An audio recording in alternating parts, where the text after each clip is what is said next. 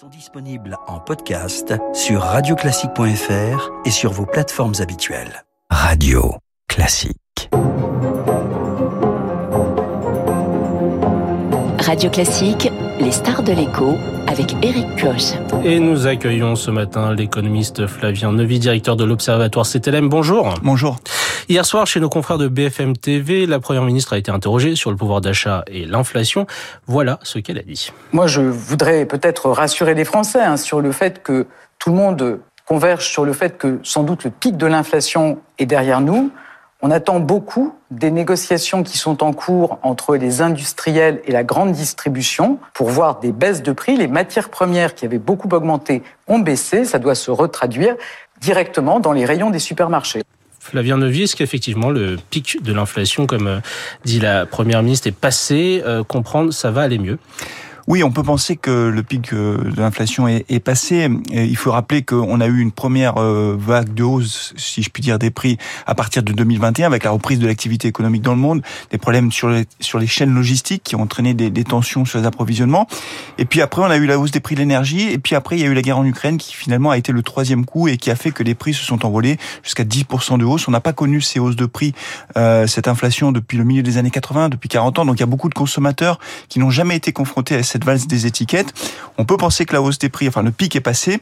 Maintenant, c'est vrai que la désinflation, la baisse de cette hausse. On n'est même pas en, recul des prix, hein. on n'est pas en déflation, mais la, désinflation est peut-être un peu plus lente que ce qui avait été anticipé, ce qui a d'ailleurs incité les banques centrales à continuer à augmenter leurs taux, comme la, la Fed l'a fait euh, cette nuit. Donc oui, on est dans un contexte où on peut penser que ça ira mieux au cours des prochains trimestres. Tout l'enjeu finalement, c'est de savoir quand est-ce que les consommateurs vont le voir concrètement mmh. dans les rayons des, des, hypermarchés notamment. Alors justement sur euh, les prix euh, dans les rayons, la première ministre rappelle que les industriels ont été appelés justement à renégocier ces prix. On nous avait promis des baisses, notamment euh, à partir de, juillet.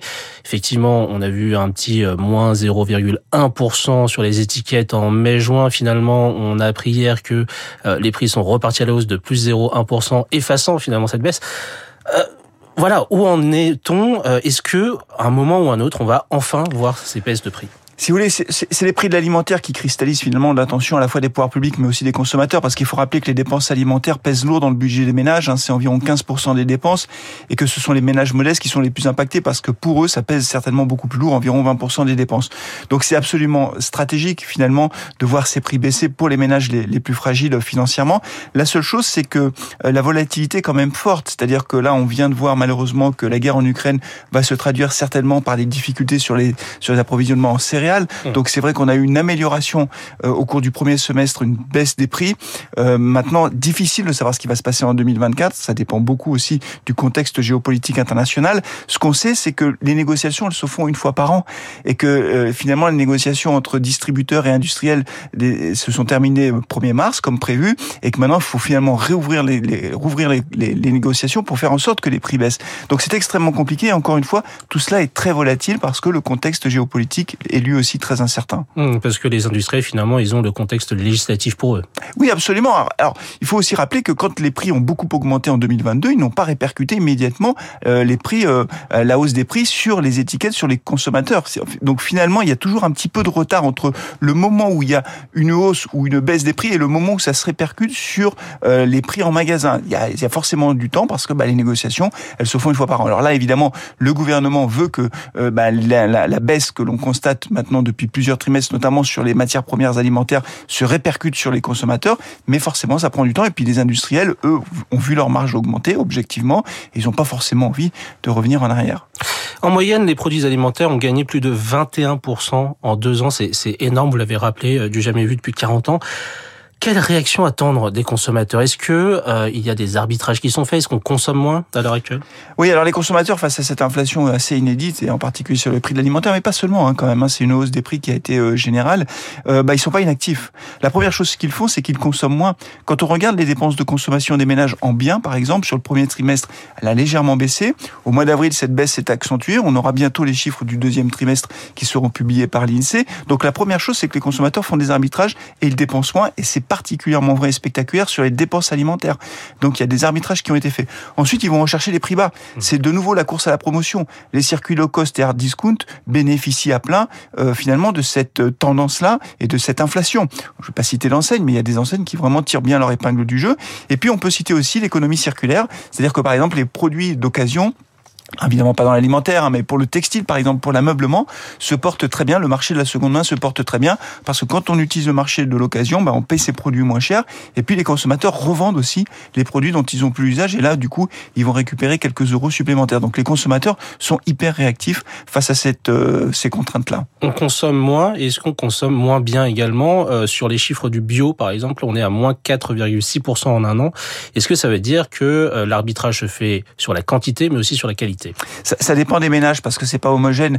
Évidemment, les ménages qui ont les revenus les plus élevés, euh, finalement, ces hausses de prix les impactent bien sûr, mais beaucoup moins que les ménages modestes. Sur les ménages modestes, oui, ceux qui ont beaucoup de mal à boucler leur fin de mois, très clairement, c'est la recherche du prix bas, quelquefois au détriment de la qualité. Alors vous citez l'exemple des produits bio, c'est très intéressant parce que pendant des années, euh, bah, la part de marché du bio n'a cessé d'augmenter, et là, effectivement, c'est euh, finalement un petit retour en arrière pour les produits bio qui, qui reculent beaucoup. Mais il n'y a pas que ça, effectivement.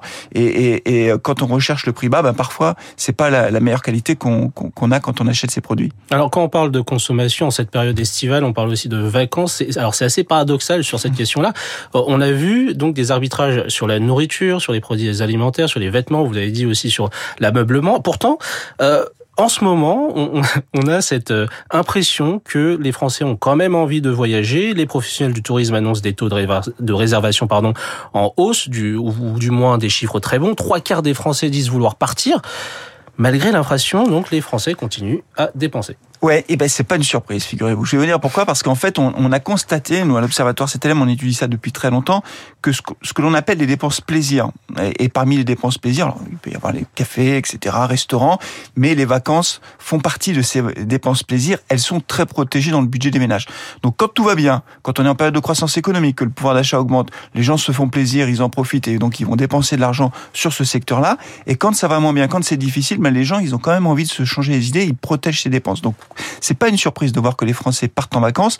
Après, il faut partent différemment. Oui, voilà, c'est-à-dire qu'ils vont faire des arbitrages sur place. Alors ça peut être sur l'hébergement. On voit par exemple que l'hébergement économique avec les campings fonctionne extraordinairement bien.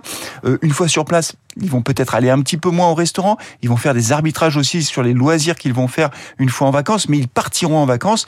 L'année dernière, quand les prix des carburants étaient très élevés, au-delà des 2 euros le litre, la question c'était de savoir si les gens allaient partir en vacances. Et ben même à 2 euros le litre, les gens ont pris leur voiture pour partir en vacances parce que voilà, c'est sacré les vacances et on protège ses dépenses. Donc c'est vrai que dans, dans, dans ce contexte agité, les dépenses plaisir sont extrêmement protégées. À l'inverse, les dépenses préengagées et contraintes de type logement, charges, euh, les dépenses préengagées comme les téléphones portables, les abonnements, etc.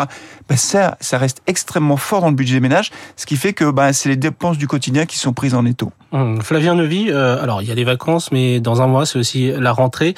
Est-ce qu'il va y avoir un, une forme de mur de l'inflation? On parle de, prix en hausse de quelques 3% pour certains produits très spécifiques. Ça va peser lourd euh, sur le porte-monnaie des parents. Les feutres et crayons, c'est plus 7%. Les règles compas, plus 8%. Le papier, plus 14%.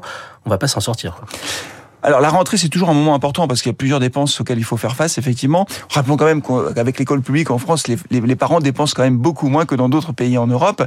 Euh, mais oui, bah, et c'est ça qui est difficile finalement avec cette inflation, c'est qu'elle a mis du temps à se propager à tous les secteurs de l'économie et, ça dure finalement. Et, et, cette euh, désinflation dont on parlait tout à l'heure, elle est extrêmement lente et donc effectivement à chaque temps fort de l'année, eh ben oui, on constate que par rapport à l'année d'avant, les prix ont augmenté. Alors on verra ce que comment comment les gens réagissent, mais c'est vrai que la rentrée pourrait être compliquée pour un certain nombre de Dernière question, Flavien Neuvy. Euh, finalement, peut-on s'attendre à une accalmie prochaine? Euh, La Première ministre prévoyait la rentrée, donc euh, c'est-à-dire en septembre. Est-ce qu'effectivement, il faut s'attendre à euh, quelque chose du, mieux à la rentrée?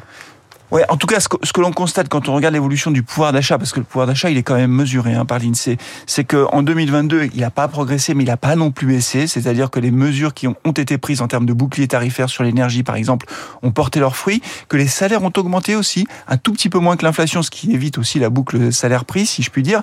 Mais c'est vrai que le pouvoir d'achat, quand même, globalement, il a plutôt bien résisté en France. Et donc ça, c'est une mesure de résistance pour notre économie, parce qu'il faut rappeler que la consommation des ménages, c'est plus de la moitié de notre produit intérieur brut. Et donc c'est très important que les ménages finalement résistent en quelque sorte. Et on peut penser, on peut espérer effectivement que le plus dur